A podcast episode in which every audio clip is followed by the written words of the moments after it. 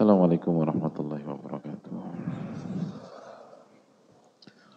Bismillahirrahmanirrahim. Innal hamdalillah nahmaduhu wa nasta'inuhu wa nastaghfiruh wa na'udzu billahi min shururi anfusina wa min sayyiati a'malina. Man yahdihillahu fala mudhillalah wa man yudlil fala hadiyalah. Nashhadu an la ilaha illallah wahdahu la syarika lah وأن محمدا عبده ورسوله.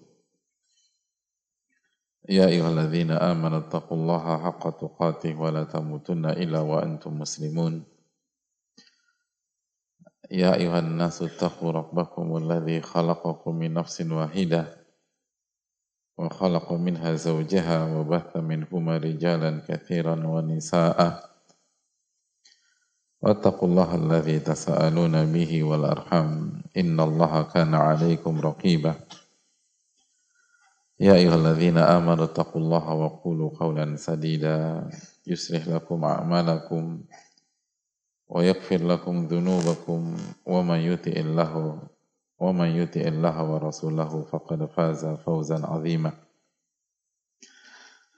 Hadirin Allah muliakan, Alhamdulillah kita panjatkan puji dan syukur kita kepada Allah Tabaraka wa Ta'ala atas nikmat yang Allah berikan kepada kita sehingga kita bisa bersua, bisa berkumpul di masjid yang semoga Allah berkahi ini dalam rangka menambah ilmu dan iman kita. Dan itu yang harus kita niatkan bahwa langkah demi langkah kaki kita itu bukan hanya untuk menambah ilmu, tapi juga menambah iman. Karena ilmu dan iman itu nggak bisa dipisahkan.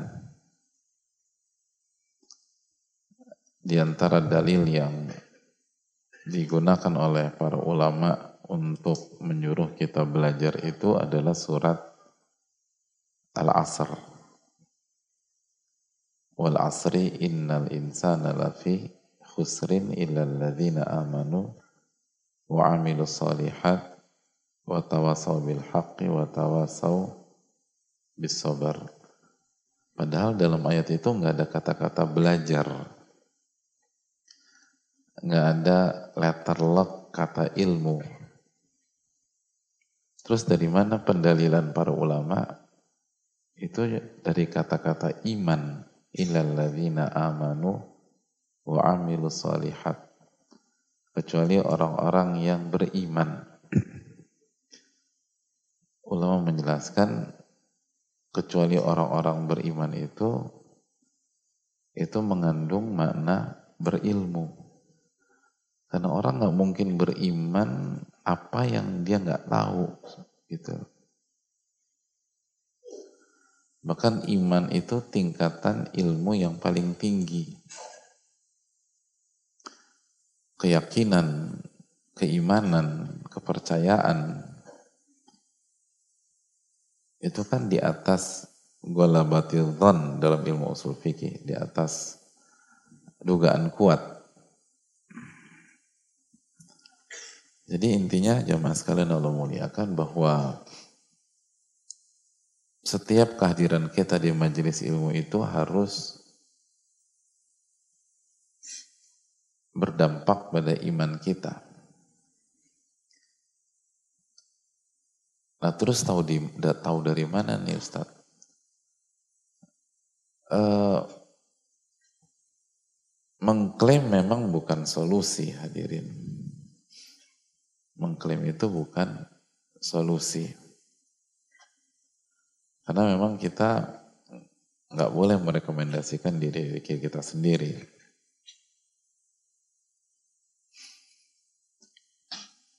Allah Subhanahu wa taala sudah jelas kepada kita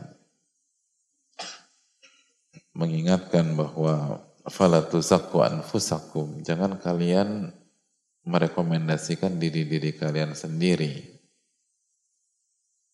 Surat An-Najm ayat 32 Jadi solusinya bukan mengklaim diri kita sendiri bahwa kita iman kita nambah, tapi ada indikator, misalnya lisan jadi tambah baik gitu loh. Kenapa kaitannya dengan lisan? Karena Nabi kita SAW bersabda, Man kana yu'minu billahi wal yawmil akhir, falyakul khairan aw liyasmut. Barang siapa yang beriman kepada Allah dan hari akhir, hendaklah berkata baik atau diam. Makanya salah satunya nih, kita suka ngingetin jamaah bapak-bapak, khususnya ibu-ibu di belakang, itu hati-hati dengan lisan. Dan marilah mulai di kajian. Artinya kalau di kajian kita nggak bisa jaga lisan, apalagi di luar kajian. Oh, kalau di rumah Allah aja nggak bisa jaga lisan, ya gimana di rumah orang? di rumah makhluk, di jalan, ya nggak bisa juga hadir. Makanya pentingnya diam di kajian, nyimak, terus dijaga lisannya. Karena itu salah satu tolak ukur tuh. Salah satu indikator apakah ilmu kita bermanfaat atau tidak.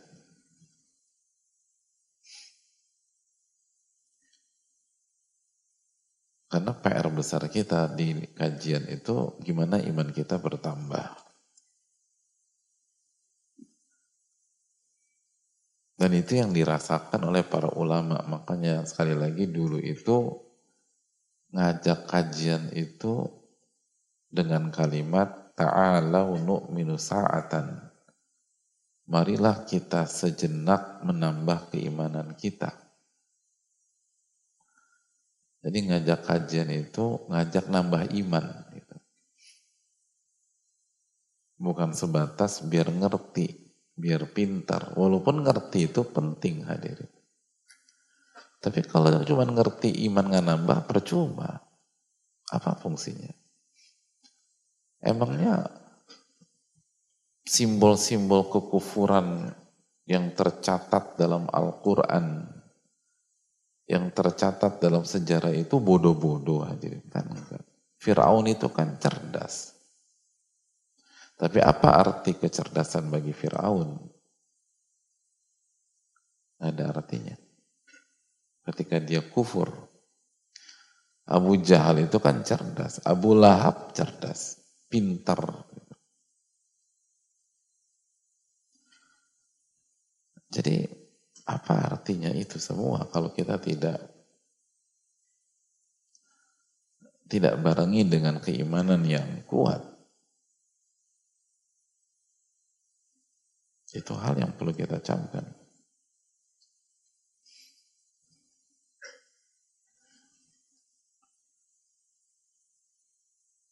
Ketika Allah berbicara tentang uh, alul kitab di masa itu, sebut saja di dalam surat Al-Baqarah Allah mengatakan alladzina atainahumul kitaba ya'rifunahu kama ya'rifuna abna'ahum. Dalam surat Al-Baqarah 146 orang-orang yang kami berikan kitab itu mereka mengenal, mereka punya ilmu tentang Rasulullah Sallallahu Alaihi Wasallam. Dan bukan hanya sekedar mengenal, ya'rifunahu kama ya'rifuna abna'ahum. Mereka mengenal Rasulullah SAW sebagaimana mereka mengenal anak-anak mereka sendiri. Jadi dalam tuh. Jadi boleh diadu gitu loh. Sama pengetahuan kita mungkin tentang Rasulullah SAW.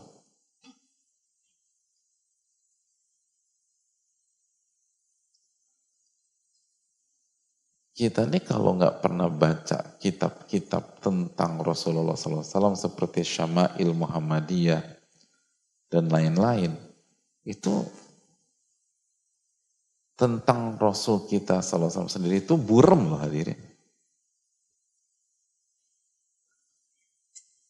Posturnya seperti apa, fisiknya seperti apa, wajahnya seperti apa, tubuhnya seperti apa, cara jalannya bagaimana, rambutnya,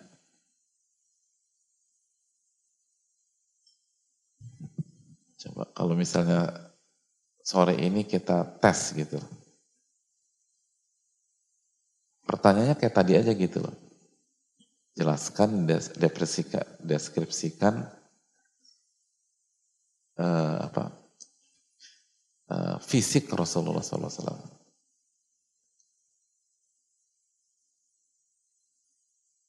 Allah SWT menyampaikan itu mereka ya'rifunahu kama ya'rifuna abna'ahum. Mereka kenal dengan Rasulullah SAW sebagaimana mereka mengenal anak-anak mereka. Jadi kalau di, mereka dikasih apa pertanyaan, coba jelaskan tentang Nabi SAW. Itu dijelaskan seperti menjelaskan anak mereka.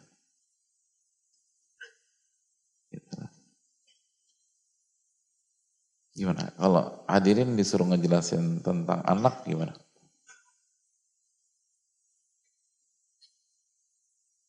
Oh, di, detail tuh.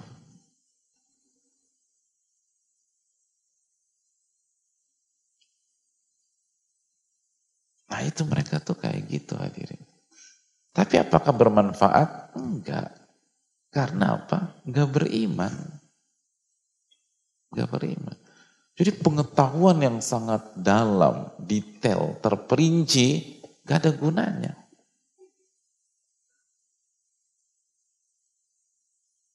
Kalau kita nggak beriman, kalau kajian-kajian kita nggak menambah iman kita.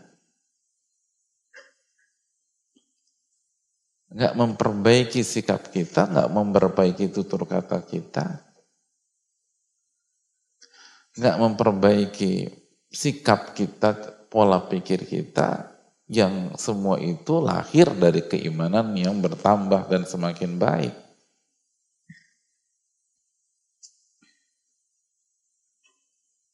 Nah ini yang harus kita renungkan terus nih.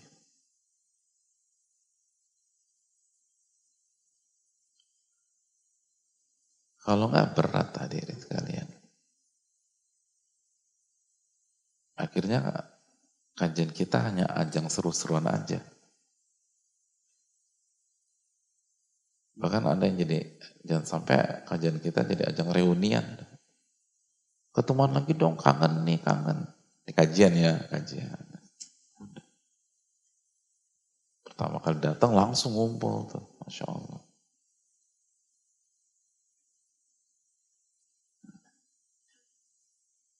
Jadi pulang-pulang nggak nambah iman. Cuma nambah temen aja udah. Temennya banyak, tapi imannya nggak nambah-nambah. Nah ini yang sangat disayangkan dan jangan sampai terjadi. Oleh karena itu sekali lagi Allah hadirin Allah muliakan. Pentingnya kita memberikan perhatian sejenak dalam masalah-masalah seperti ini.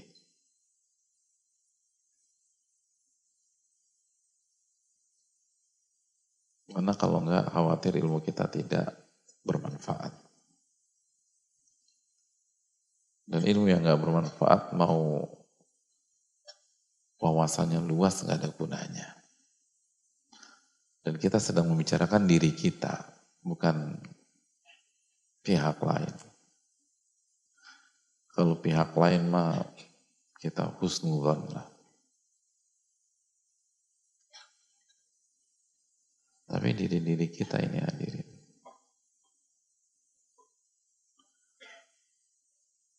Nah itu hal yang perlu kita camkan bersama-sama.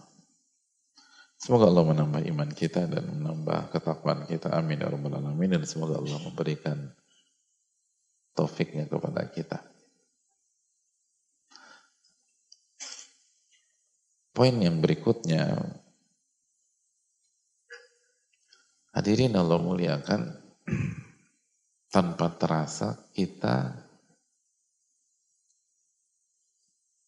kembali memasuki musim ibadah. Udah mau Ramadan Pak Ustadz? Bukan. Emangnya musim ibadah cuma Ramadan hadirin. Oh iya. Apa itu hadirin? Hah? Lebaran haji? Belum hadirin. Sabar. Yang dimaksud adalah Dzulqa'dah hadirin. Sebuah bulan yang merupakan bulan ibadah.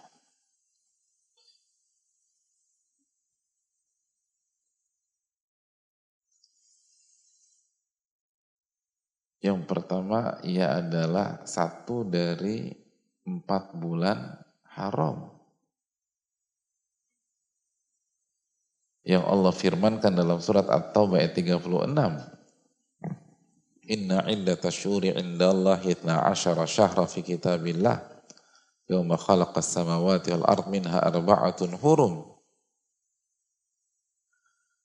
Dan lagi-lagi keistimewaan empat bulan haram ini di antaranya adalah setiap amal ibadah pahalanya dilipat gandakan oleh Allah dan setiap dosa pahala eh pahalanya dosanya dilipat gandakan oleh Allah. Maka bulan haram di waktu yang sama merupakan momentum beribadah dan mimpi buruk bagi setiap pendosa.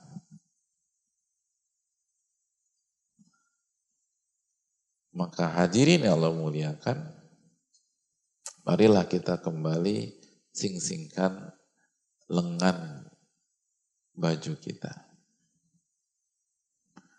Dan kembali naikkan lagi grafik yang mungkin sudah mulai turun di bulan Syawal. Kembali buka lembaran baru. Setelah mungkin kita merasa di bulan Syawal ini gimana? Bulan Syawal tuh gimana sih? Grafik ibadah hadirin gimana? Berapa kali khatam nih bulan Syawal?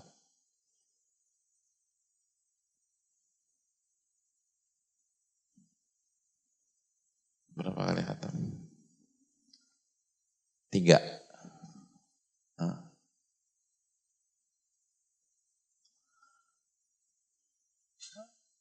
Banyak di antara kita rasanya tuh kok nurun nih Pak Ustadz bulan Syawal. Kok susah banget move on-nya. Hadirin Allah muliakan, oke kita uh, ambil pelajaran lah. Mungkin kita capek di Ramadan.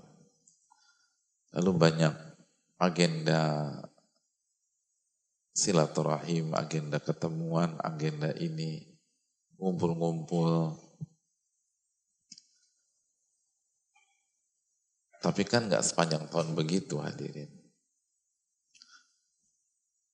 Dan setelah ini waktunya kembali fokus ibadah lagi di bulan Dzulqa'dah.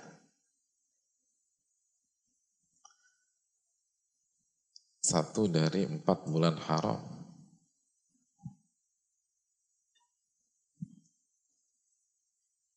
bulan yang dimuliakan.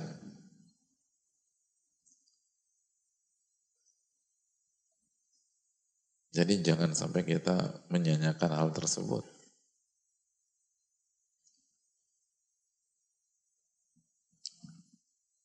Tingkatkan lagi sholat kita, tinggalkan lagi zikir kita.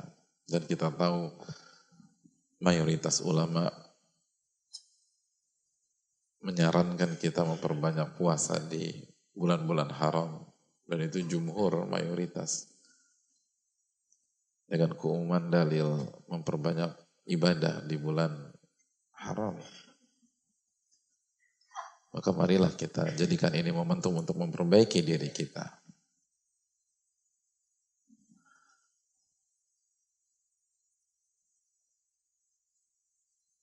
kembali menjaga momentum Ramadan. Menjaga momentum Ramadan. Lalu yang kedua, lagi-lagi bulan Dzulqa'dah adalah bulan haji hadirin.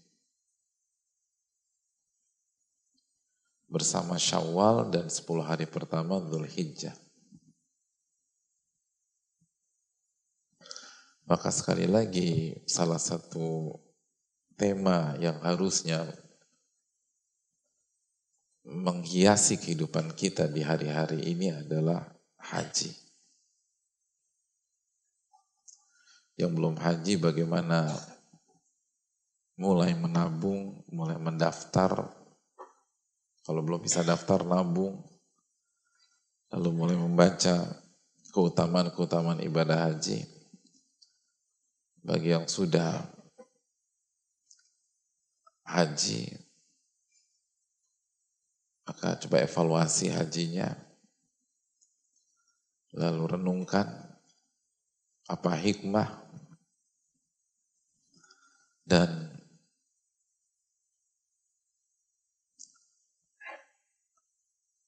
kalau ada rizki maka agendakan dan uh, upayakan bagaimana mengamalkan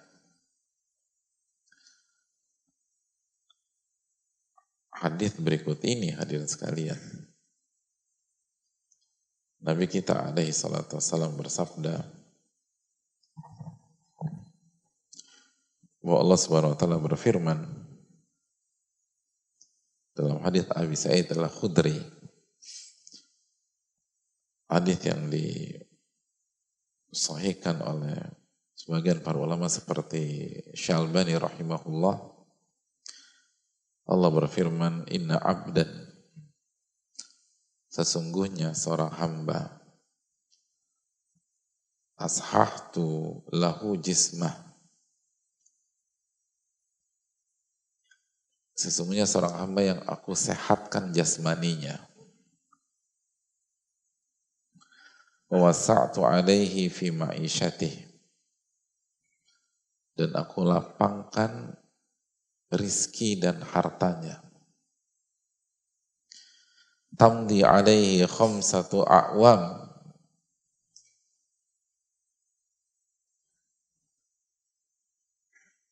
Berlalu lima tahun. La yafidu ilayya. Namun dia belum juga bertamu kepada diriku la mahrum maka dia akan terhalang dari berbagai macam kebaikan.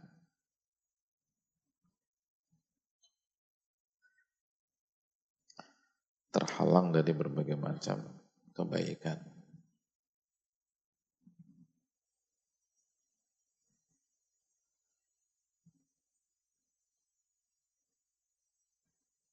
Seorang hamba diberikan fisik yang sehat, lalu diberikan harta yang luas, berlimpah, lalu berlalu lima tahun, dan selama lima tahun itu nggak ada kendala sama sekali.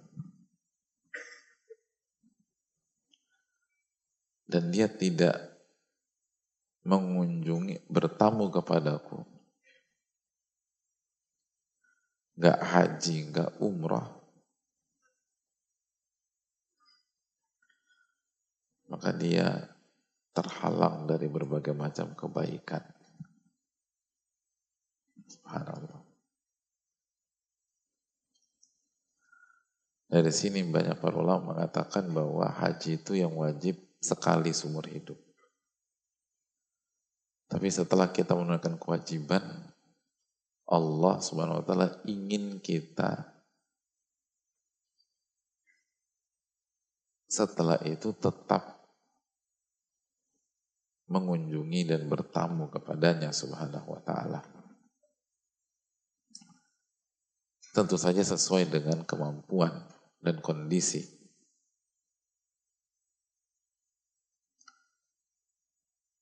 Kalau di kita kan peraturan apa peraturan reguler dan plus itu per 10 tahun ya, 10 tahun.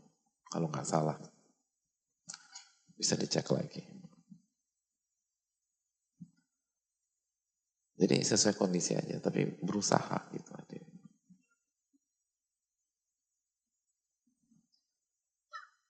La mahrum kata Nabi, kata Allah. Tercegah dari kebaikan.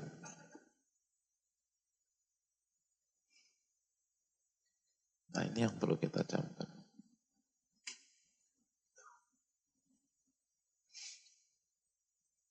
Maka lagi-lagi mumpung bulan haji hadirin, tolong pikirkan. Apalagi kita berada di negeri yang animo hajinya tuh gede banget. Dan di banyak daerah itu kalau kita daftar reguler itu ngantrinya belasan sampai puluhan tahun. Bahkan sebagaimana yang sudah sempat kemarin kita bahas di sebagian daerah pada saat pandemi kemarin itu antrian berangkat tahun 2090-an. Kira-kira 2090-an antum udah jadi apa?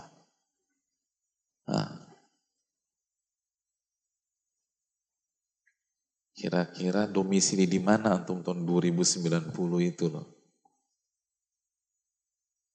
Walaupun Alhamdulillah setelah itu turun lagi. Alhamdulillah. Jazakallah khairan. Kepada setiap pihak yang memperjuangkan itu. Tapi tetap lama juga beliau.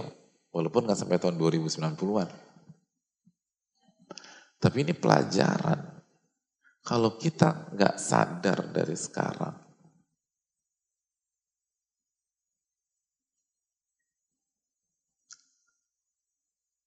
itu bahaya.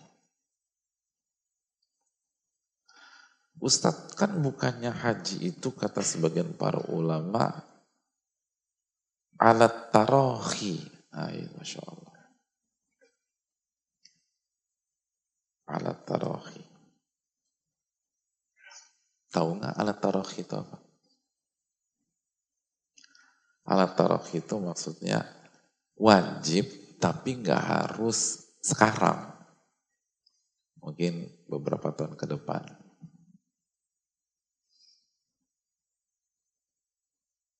Betul hadirin.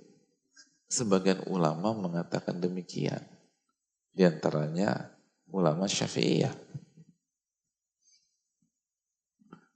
Tapi sebagian ulama yang lain mengatakan disegerakan. Dan perlu kita ketahui, ulama-ulama kita dari Syafi'iyah rahimahumullah ta'ala, ketika mereka mengatakan haji itu alat tarohi. Apa arti tarohi tadi? Hah? Wajib tapi boleh ditunda gitu loh. Gak harus tahun ini gitu, gak harus. Tapi bisa ditunda.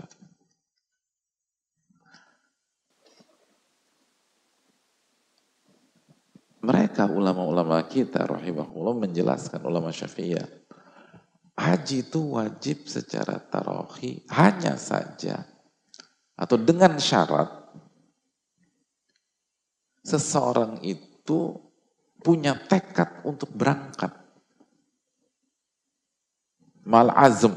Gitu. Adapun orang yang gak kepikiran berangkat, Di antara mereka menjelaskan bisa berdosa diri. Karena dia nggak kepikiran berangkat.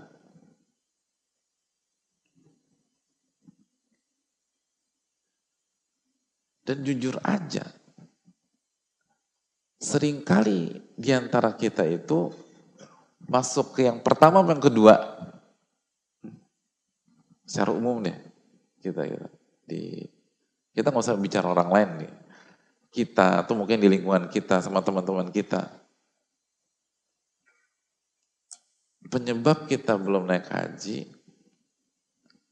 apakah karena sebagian ulama mengatakan alat tarohi, dan kita punya tekad untuk berangkat, tapi mungkin bukan tahun ini, tapi tekad, saya harus berangkat. Atau yang kedua, nggak kepikiran sama sekali udah. Yang ada di benak kita, beli ini, gitu. Jalan-jalan, nanti beli ini lagi, gitu. nggak kepikiran haji sama sekali. Coba, coba, jujur, jujur, jujur. Kira-kira yang pertama yang kedua nih? Masya Allah. Atau yang ketiga, itu nggak punya pikiran sama sekali dalam hidup. Ini kan pertanyaan bukan tentang orang lain, tentang diri kita. Kira-kira kita masuk yang pertama apa yang kedua? Nah, benar punya tekad kuat gitu. Jujur nih. Nanti udah belum haji, nanti diancam neraka karena bohong pula. Mau dapat apa nanti kita? Hadirin ada banyak orang benar-benar gak kepikiran sama sekali. Gak tertarik sama sekali. Gak ada di agendanya sama sekali. Itu bahaya. Itu keterangan sebagian orang itu ber, dikhawatirkan berdosa.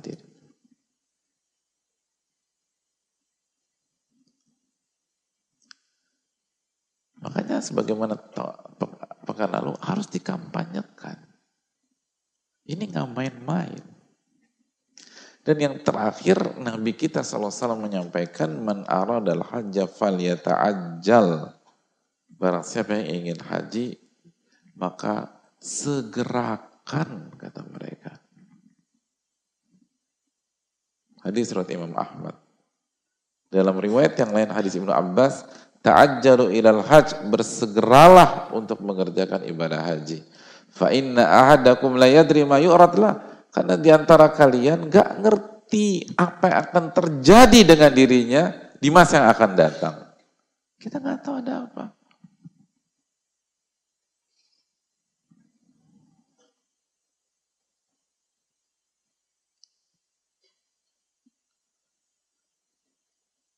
Ada banyak orang ya, dan di antaranya mungkin kita kenal. Ada seseorang tuh bicara sama saya, ya Allah Ustaz, itu dulu fulus tuh banyak, tapi nggak kepikiran ke sana. Sekarang, setelah tahu ilmunya, tapi nggak ada fulus, nggak ada uang. Dulu, kapan artinya tahu tahun mana pun saya mau, saya bisa berangkat, nggak kepikiran, nggak tertarik haji. Kayak haji tuh buat buat buat yang udah sepuh-sepuh gitu. Oh kalau kita enggak nih, enggak haji. Atau enggak kepikiran sama sekali.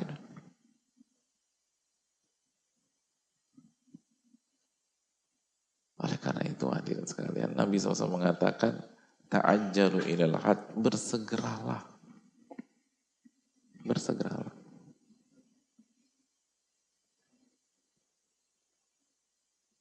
Kita nggak pernah tahu.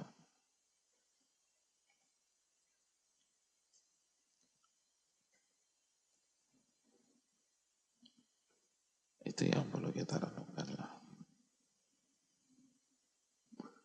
Hidup itu cuma sekali jamaah. Jangan sampai kita belum mukuf di Arafah. Karena kelalaian kita. Bukan karena kita nggak mampu. Kelalaian kita.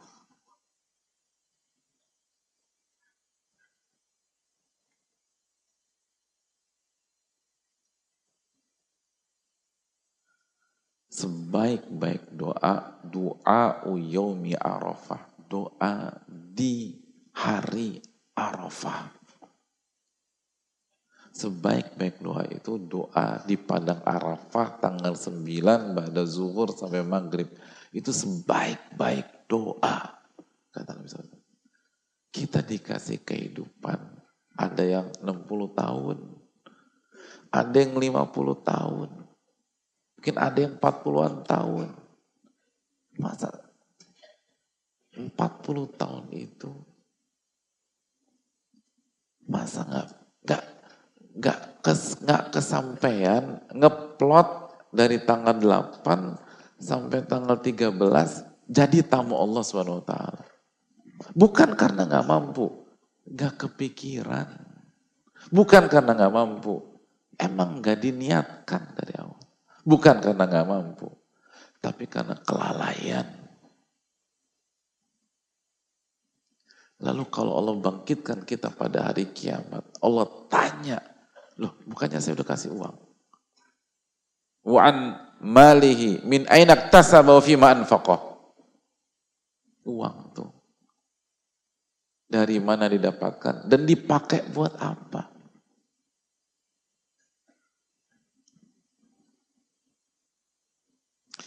Tahun ini berapa? Reguler berapa? 50 ya? 50 berapa sih reguler?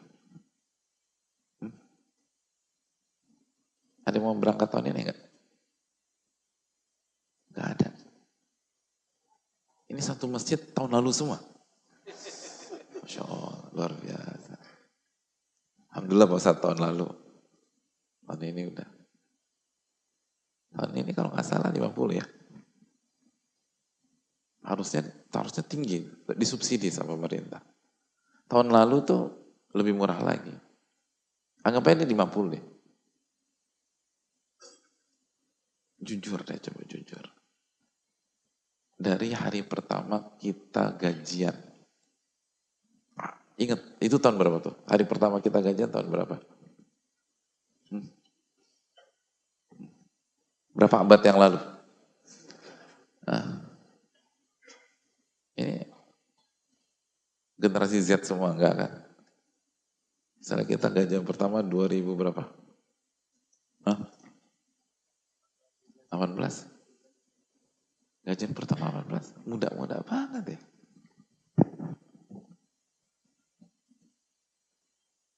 Misalnya yang gajian pertama 2005 gitu. Atau 2010. Emang, iya nggak kekumpul tuh 50 juta.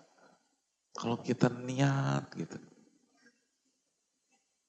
Lalu kita gunakan uang kita sebatas kebutuhan primer.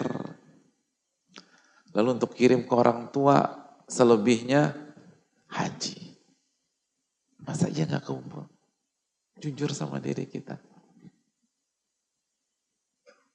Ini tahun ini 50, tahun sebelumnya kan di bawah.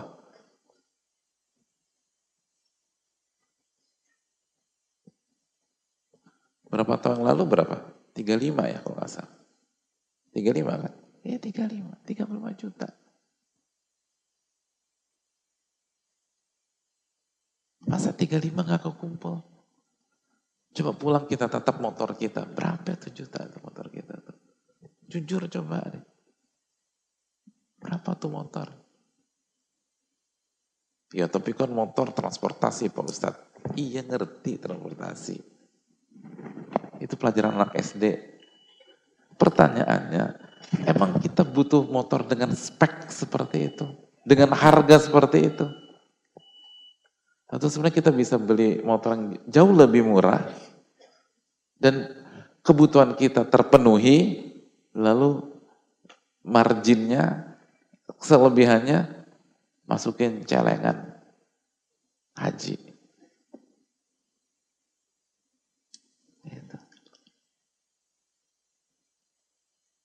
Coba jujur deh. Itu baru kita lihat motor. Belum lagi kalau di garasi ada mobil.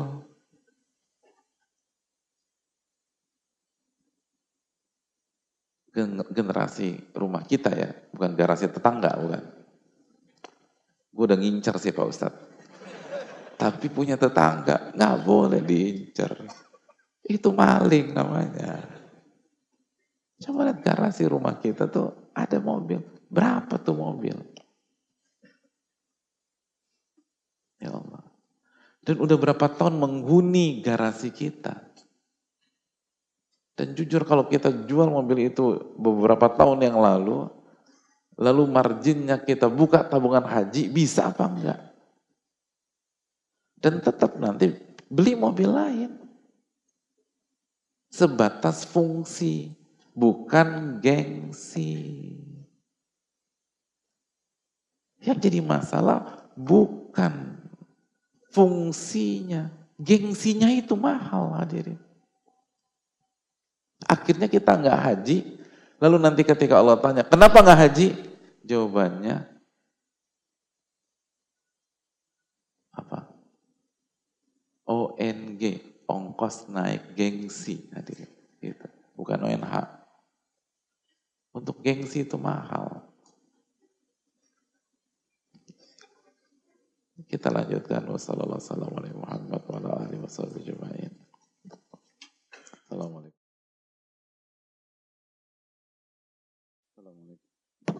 Assalamualaikum warahmatullahi wabarakatuh.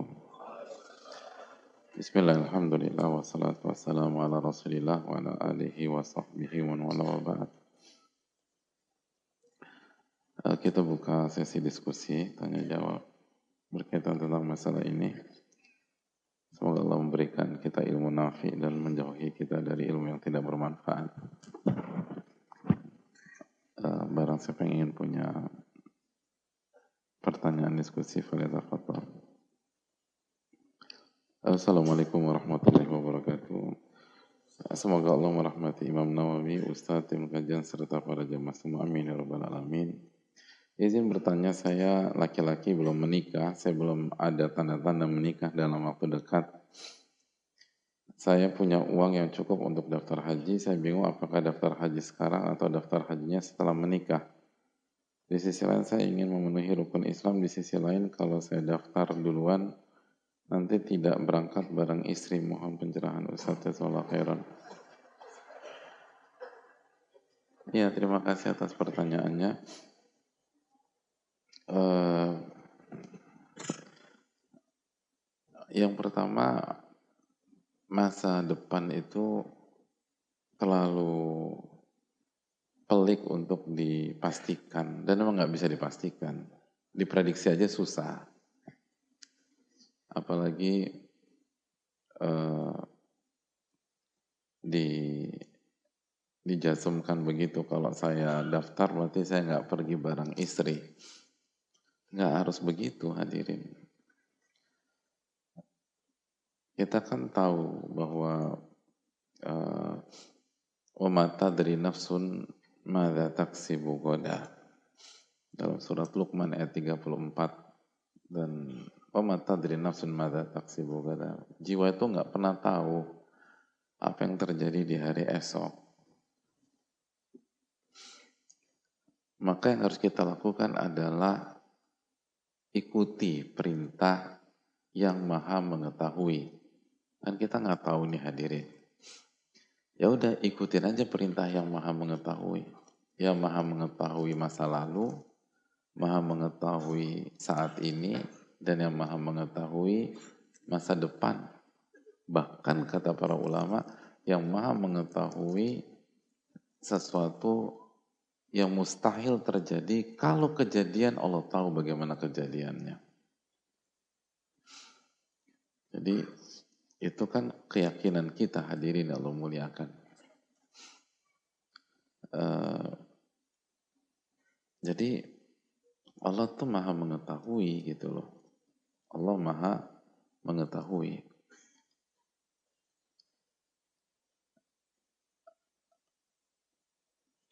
Jadi jangan kita uh, sok tahu. Jangan sampai kita sok tahu.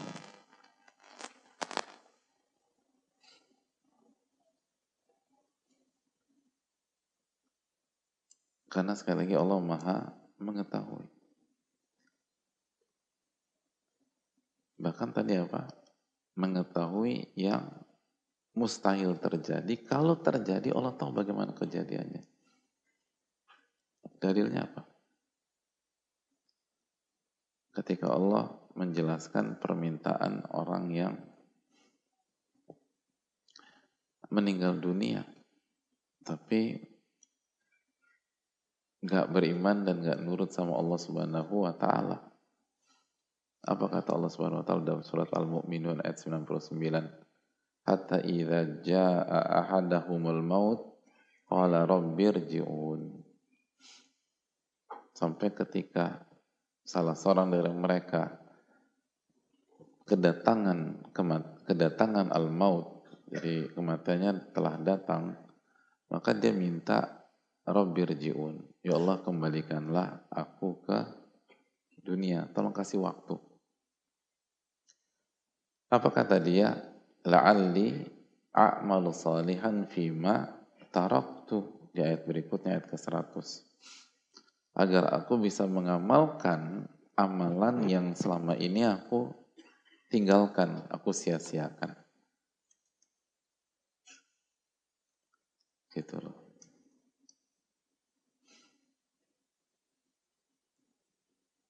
Nah hadirin Allah muliakan. Mening, udah minta dikembalikan itu mustahil apa tidak? Mustahil, nggak mungkin. Udah, udah waktunya udah nggak bisa dikembalikan lagi. Mustahil. Tapi lihat bagaimana Allah merespon. Qal apa kata Allah Subhanahu wa taala? La'alli a'malu salihan fima taraktu agar aku bisa mengerjakan amalan yang selama ini aku tinggalkan. Apa kata Allah Subhanahu wa? Kalla innaha kalimatun huwa qailuha. Sekali-kali tidak. Itu hanya omong kosong. Kalau aku kembalikan dia di dunia, gak akan dia kerjakan. Allah tahu, ini orang nih kalau dibalikin, dikasih kesempatan, dia gak akan lakukan apa yang dia ucapkan itu. Jadi hadirin, Allah tuh maha tahu. Jadi kalau Allah firmankan walillahi ala nasi hijjul baiti man istata'a ilaihi sabila maka hak Allah yang wajib ditunaikan oleh manusia adalah pergi haji jika jika mampu atau jika nikah hadirin. Nah, jika mampu atau jika sudah bersatu suami jika mampu. Dan kalau kita lihat keterangan definisi mampu dalam buku-buku tafsir dengan kebodohan saya dan keterbatasan saya, saya belum menemukan keterangan arti mampu itu bareng pasangan gitu loh. Walaupun memang indah jelas. Itu idealnya tapi itu bukan syarat. Itu kalau ada pasangannya, Apalagi pasangannya ini wujudnya ini belum ada real hadirin. Jadi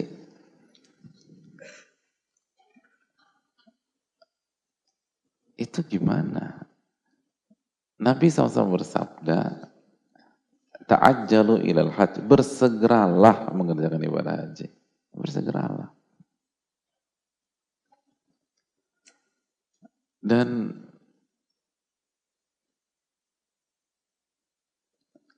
Hadirin Allah muliakan.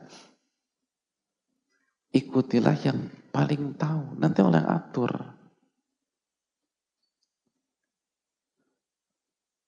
Jangan jangan berpikir bahwa ke depan itu tuh gampang diprediksi. Enggak. Misalnya kalau saya daftar duluan nanti tidak berangkat bareng istri. Mohon pencerahan. Belum tentu. Ada banyak kemungkinan. Kemungkinan yang pertama, habis daftar meninggal. Benar nggak? Lo kok astagfirullah. Bet kemungkinan. Benar nggak?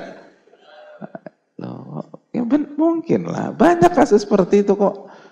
Kayak apa ya kasus begitu. Jadi kata siapa kalau kalau daftar itu nggak haji bareng istri itu kata siapa? Bisa jadi dua-duanya nggak haji emang benar. Tapi kita udah daftar pahala udah udah tercatat punya effort. Dan kaidah fikih mengatakan barang siapa yang sudah berusaha mengerjakan sebuah ibadah tapi gagal karena alasan syar'i, maka dia tetap mendapatkan pahala ibadah tersebut sempurna. Di antara dalilnya adalah sabda Nabi SAW, apa? man ata firashahu wa huwa yanwi an ya, yaqum yaqum an yaqum yusa, an yaqum yusalli min al-lail fa ghalabathu aina kana uh, Fagwalabat wa'ina barang siapa yang pergi ke tempat tidurnya di malam hari dan dia berniat untuk bangun di malam hari untuk mengerjakan qiyamulail fagwalabat wa'ina tapi ketiduran penjaman matanya mengalahkan dirinya. Lalu apa kata Nabi SAW kutibalahuma nawa kata Nabi SAW dia mendapatkan pahala amalan yang dia niatkan. Amalan manawa. Terus tidurnya gimana? Kanat naum kana naumu sadaqatun alaihi min rabbi dan tidurnya itu sedekah yang Allah kasih buat dia. Dari hadis ini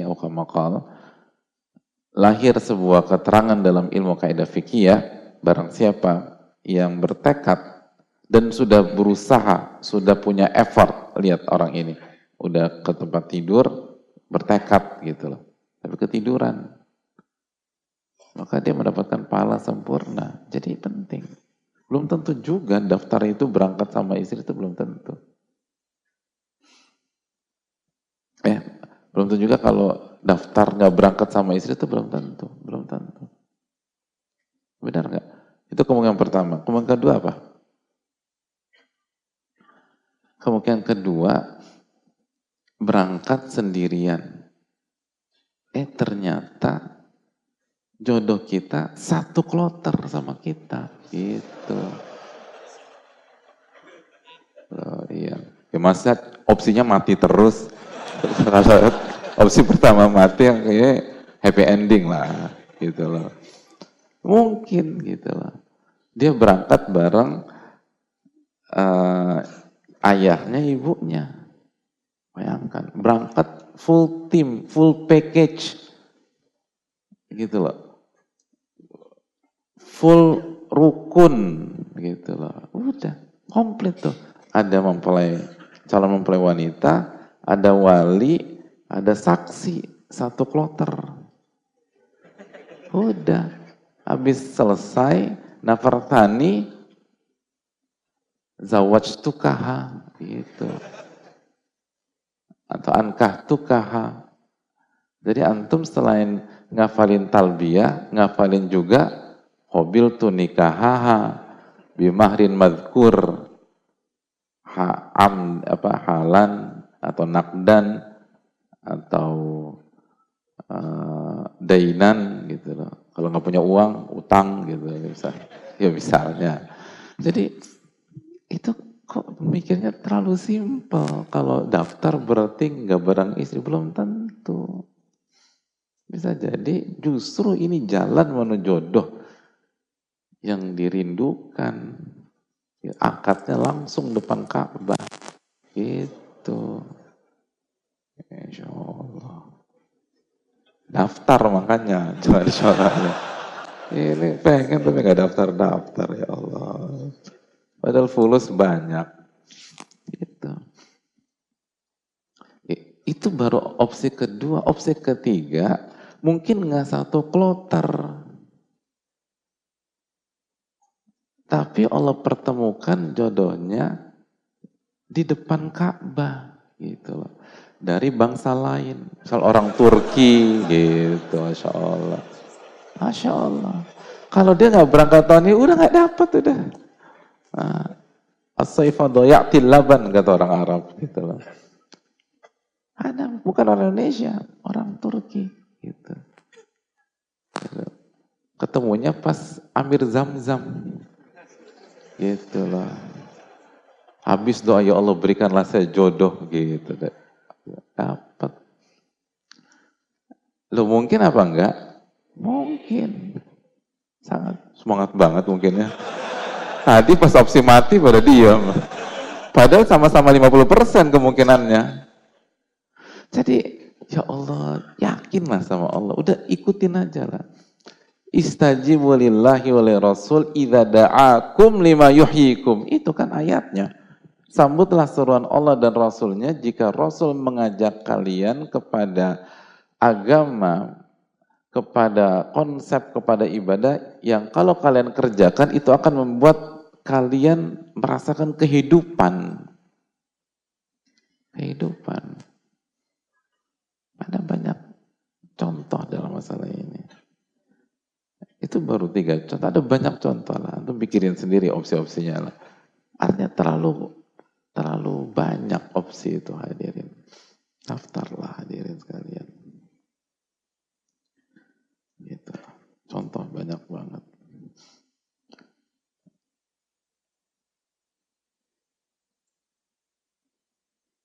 Dan pasti takdir Allah tuh yang yang terbaik lah. Pasti itu. Mungkin pada saat itu berangkat memang sendirian gitu loh. Tapi kita dapat jodoh karena doa kita di Arafah gitu loh. Dan pada saat itu karena kita berangkat sendiri, waktu untuk muhasabah lebih banyak. Waktu untuk tafakur lebih banyak. Waktu untuk introspeksi lebih banyak. Waktu untuk doa lebih banyak. Banyak. Tenang aja. Pokoknya bismillah lah. Assalamualaikum warahmatullahi wabarakatuh. Waalaikumsalam warahmatullahi wabarakatuh. Semoga Ustadz, tim, serta seluruh kaum muslimin dirahmati oleh Allah Subhanahu wa taala. Amin ya rabbal alamin. Mohon maaf Ustadz izin bertanya, sekali beribadah kurban. Alhamdulillah. Alhamdulillah tabungan sudah cukup. Tapi kata orang tua, tahun depan saja uangnya dipakai untuk menabung menikah dulu. Tapi kodor Allah belum ada calonnya. Bagaimana sebaiknya Ustadz? Nurut orang tua atau dahulukan kurban? Syukron Ustadz. Assalamualaikum warahmatullahi wabarakatuh. Ya kalau nurut orang tua nggak ada calonnya nikah sama siapa hadirin? Ini ini waktu tinggal satu bulan, kurang lebih ya, satu bulan, 10, 10 atau 11 atau 12 atau 13 hari lagi kalau pakai ayam mutasyrik. Bisa, ya bisa aja. Tapi head to apa kurang apple to apple ini perbandingannya. Jadi udah ma, apa jalani pintu kebaikan Allah buka udah jalani pintu kebaikan Allah buka. Artinya kalau hari tahun ini Allah bukakan pintu berkurban dan pintu pernikahan eh, belum Allah bukakan gitu lah. Mungkin kalau semuanya siap, semua siap nih apa tapi mempelai wanitanya belum siap ya dan nggak ada ya kan sama juga. Jadi kurban dulu. Dan semoga dengan kita beribadah kurban, Allah mudahkan tuh rezeki kita. Salah satunya berumah tangga gitu loh. Kecuali kalau menikah itu atau calonnya udah ada. Dan memang nikah udah udah wajib bagi kita dan juga nggak bisa ditunda lagi. Lalu kalau kita berkurban, kita nggak jadi nikah. Tapi kan kurban juga nggak besar-besar juga hadirin. Kurban berapa sih? Mana tuh saudara keluar kurban kita? Paling dua setengah juta bisa, tiga juta. Ya kurangin dikit undangannya aja hadirin. Biar win-win gitu loh. Tapi kalau mentok udah harus nikah gitu. Dan nggak bisa berkurban dan nikah itu wajib. Dan kalau kita nggak kalau kita nggak nikah kita terjatuh ke dalam dosa dan maksiat maka yang wajib didahulukan. Gitu. dari yang sunnah muakkadah. Seperti kurban. Gitu loh. Jadi pada saat itu nikah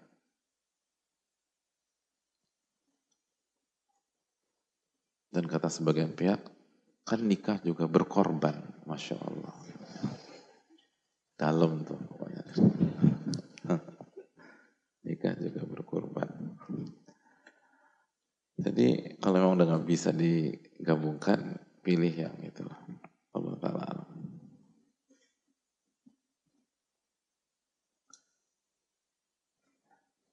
Assalamualaikum warahmatullahi wabarakatuh. Waalaikumsalam warahmatullahi wabarakatuh. Semoga Allah merahmati Imam Ibnu Jamaah, para ulama, ustadz, keluarga, tim, seluruh kaum muslimin. Amin ya rabbal alamin. Sebelum Ramadan kemarin, saya menjual sesuatu aset untuk melaksanakan pergi umroh dengan istri saya di bulan Ramadan. Apakah saya salah Ustaz tidak mendahulukan haji? Alasan kenapa saya milih umroh dahulu, karena saya rindu sekali dengan Baitullah dan dengan harapan saya bisa berdoa di sana untuk meminta haji kepada Allah. Mohon nasihatnya Ustaz, semoga Allah memudahkan kita semua di sini untuk bisa menunaikan haji. Barakallahu fikum, fikum barakallah. Wafaqan Allah li, li adail haji mabrur amin ya rabbal alamin. Uh, secara umum ada pembahasan para ulama boleh tidak umroh sebelum haji. Nah itu, boleh nggak umroh sebelum haji? Wallahu ta'ala bisawab melihat praktek Rasulullah SAW itu diperbolehkan. Karena Nabi kita SAW umrohnya berapa kali hadirin? Nabi SAW itu umroh berapa kali? Angkat tangan dong yang berani jawab. Berapa kali? Oh, Masya Allah.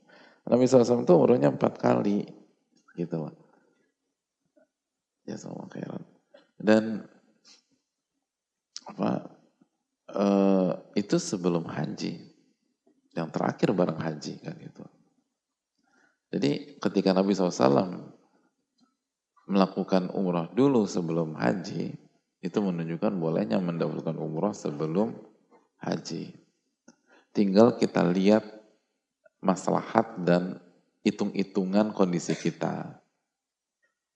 Jadi kalau misalnya dalam satu tahun itu kita bisa berangkat, udah benar-benar bisa berangkat, dan susah untuk dapetin uh, apa nilai seperti itu secara secara ikhtiar ya, dan kita udah berjuang habis-habisan, maka tidak ada salahnya untuk mendahulukan haji dulu. Kan pas haji juga ada umroh nanti. Kalau kita hajinya tamattu atau haji kita kiron dan menunda sejenak haji, umroh ke haji uh, itu cuma sebentar. Ramadan, Syawal, Dhul Qa'dah udah berangkat insya Allah. Atau awal Dhul Hijjah berangkat. Apalagi haji sulit hadirin. Gitu Artinya kemungkinan untuk umroh Ramadan jauh lebih besar daripada haji. Jadi kedahulukan itu dulu. Tapi kalau udah terjadi, nggak usah disesalkan yakin sama Allah. Dan nggak apa-apa. Ini udah terjadi kan? Dan dan semoga Allah ijabah doa kita di saat kita di uh, tawaf atau sa'i. Dan pada saat kita meminta di kepada Allah di depan Ka'bah. Dan semoga Allah mudahkan kita untuk haji. Amin ya rabbal alamin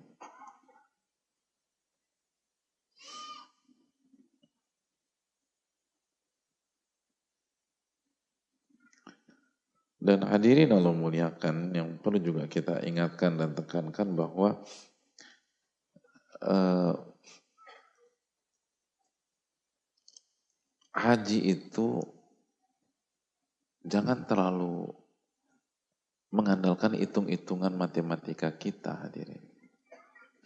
Sehingga kita nggak berani bertekad dan berjuang dengan alasan nggak mungkin, mustahil. Enggak. Haji itu undangan dari Allah. Status jamaah haji adalah tamu Allah. Maka faktor yang paling menentukan adalah kejujuran hadirin. Jujur. Intas dukillah hayastukka. Jika Anda jujur kepada Allah, Allah akan wujudkan cita-cita Anda. Setiap tahun itu kita dengar cerita-cerita ajaib orang bisa berangkat. Ajaib.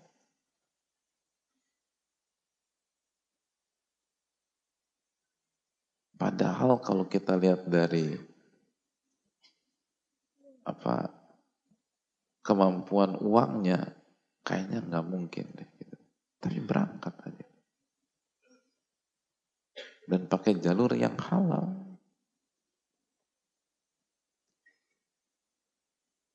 Jadi hadirin jujur dulu sama Allah. Makanya mulai nabung, mulai doa, mulai takarub sama Allah. Itu deh. Oh, saya banyak banget saya ini yang saya kenal ya, apalagi pengalaman yang lain pasti lebih banyak lagi. Itu nggak punya duit tadi berangkat, nggak punya nggak punya uang berangkat.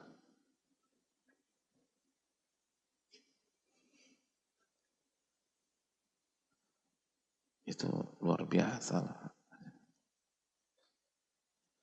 Itu yang perlu kita camkan bersama-sama. Nah kita tuh kebanyakan mikirnya sering kali. Kita tuh kebanyakan mikir, kurang zikir gitu loh. Jadi akhirnya nggak action-action, nggak melangkah-melangkah, nggak ngumpulin-ngumpulin. Ya akhirnya nggak berangkat-berangkat. Tapi kita nabung pelan-pelan, doa sama Allah, jujur sama Allah, nangis sama Allah. Bismillah.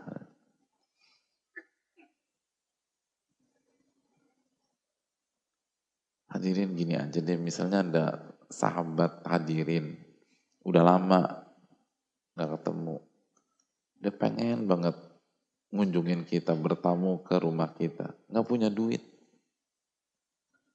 Sampai dia nangis-nangis pengen berkunjung ke rumah kita. Nah kita banyak duit nih hadirin.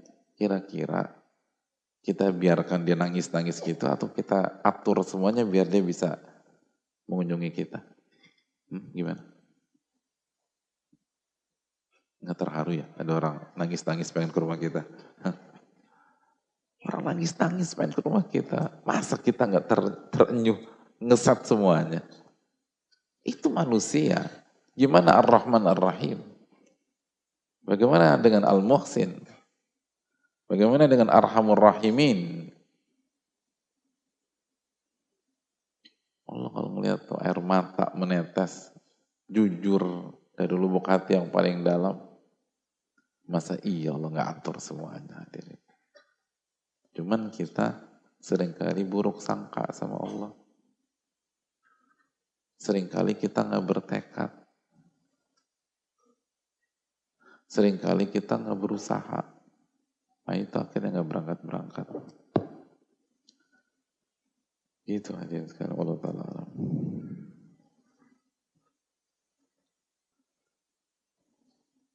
Assalamualaikum warahmatullahi wabarakatuh. Uh, semoga Allah senantiasa menjaga usaha dan keluarga. Amin. Alamin.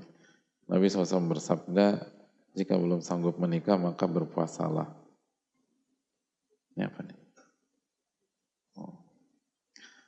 Apakah ada cara lain selain berpuasa Ustadz untuk mengontrol nafsu yang menggebu-gebu? karena ketika ingin puasa selalu kesiangan. Tolong, ini penting sekali Ustadz. Untuk kami para bujang-bujang. Lama kita nggak dengar kata bujang ya. Ini menunjukkan era biasanya kata seseorang itu. Walaupun ingin menikah, tabungan belum cukup untuk resepsi. Udah gitu perempuannya orang kaya Ustadz. Anak sultan.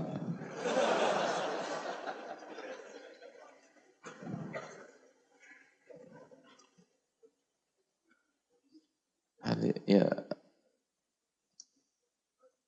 Hadirin Allah muliakan. Yang pertama itu, ingatlah sabda Nabi SAW, halakal mutanatti'un.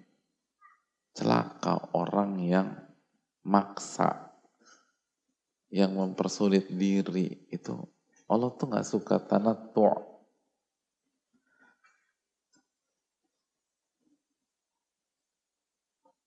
Ya kalau ingin menikah, dan biaya terbatas, ya jangan buat resepsi yang mahal. Sederhana aja.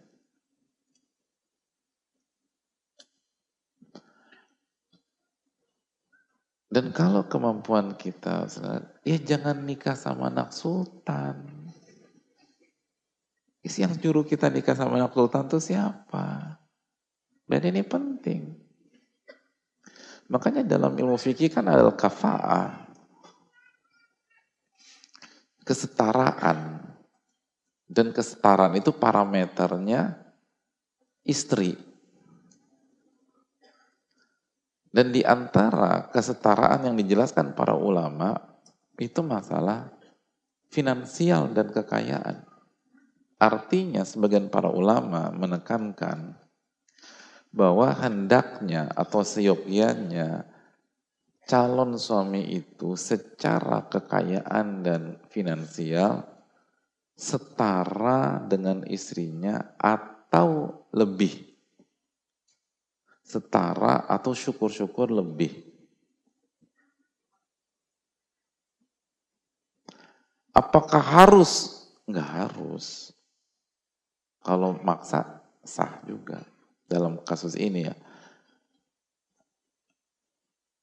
Loh, bukankah Allah berfirman, Inna akramakum indalai atqakum, sesungguhnya yang paling mulia di sisi Allah itu yang paling bertakwa. Iya benar. Namun menikah itu kita berhadapan dengan banyak pihak. Dan di antaranya adalah keluarga istri. Agar resiko bercerai menjadi seminim dan sekecil mungkin para ulama membahas bab kesetaraan. Karena ketika ini jomplang, suami sebagai pemimpin secara kekayaan, secara finansial, secara income di bawah istri dan keluarga istri itu rentan bukan nggak boleh ya, rentan menghadapi banyak masalah. Kecuali kalau istri dan keluarga istrinya benar-benar orang bertakwa. Dan menjadi menjadikan takwa menjadi semua standar mereka. Ya Alhamdulillah kalau begitu. Tapi di samping kita idealis, kita harus realistis kata para ulama. Gak mudah secara real. Semakin terjadi gap, semakin berat. Jadi isunya itu bukan tentang resepsi semata. Bahkan mungkin resepsi lebih lebih lebih apa lebih simpel dari beberapa sisi. Yang jadi masalah bagaimana menjalani kehidupan itu setelah resepsi. Mungkin resepsi bisa ngutang gitu ya, misalnya maksa gitu. Tapi kalau setiap hari dibanding-bandingkan terus, dituntut sesuai dengan standar sebelumnya, bisa bertahan kayak gitu. Nggak mudah deh. Makanya gini deh, nikah itu harus realistis harus realistis. Dan sesuai dengan kebutuhan kebutuhan. Betul ada wanita yang perfect atau bagus tapi kita butuh se seperti itu nggak? Bisa jadi kita nggak butuh juga. Kita cukup butuh dengan beberapa uh, spesifikasi yang jauh lebih sederhana dan dengan itu kita bisa bertakwa, kita bisa tenang, kita bisa sholat. Justru kalau spesifikasinya tinggi, kita akan dipaksa untuk mengikuti standar-standar yang sebenarnya nggak wajib juga. Tapi karena masuk ke lingkungan itu mau nggak mau harus sampai ke sana. Jangan terjebak di sana. Orang tuh beda-beda. Makanya pernikahan tuh sangat personal hadirin. Makanya harus matang ini dan diskusi, tukar pikiran. Apalagi kita masih masih muda, masih ini segala macam. belum tahu kehidupan, nggak punya pengalaman, jangan jalan sendiri, terlalu rentan. Itu. Allah taala Saya rasa cukup. Semoga Allah kasih taufik kepada kita untuk bisa memaksimalkan Dhul Qa'dah dan semoga Allah SWT memudahkan kita untuk naik haji dan mendapatkan haji yang mabrur. Amin ya rabbal alamin. Dan semoga Allah SWT memberikan kita ilmu yang bermanfaat dan menjauhkan dari ilmu yang bermanfaat wassalamualaikum warahmatullahi wabarakatuh. Subhanallah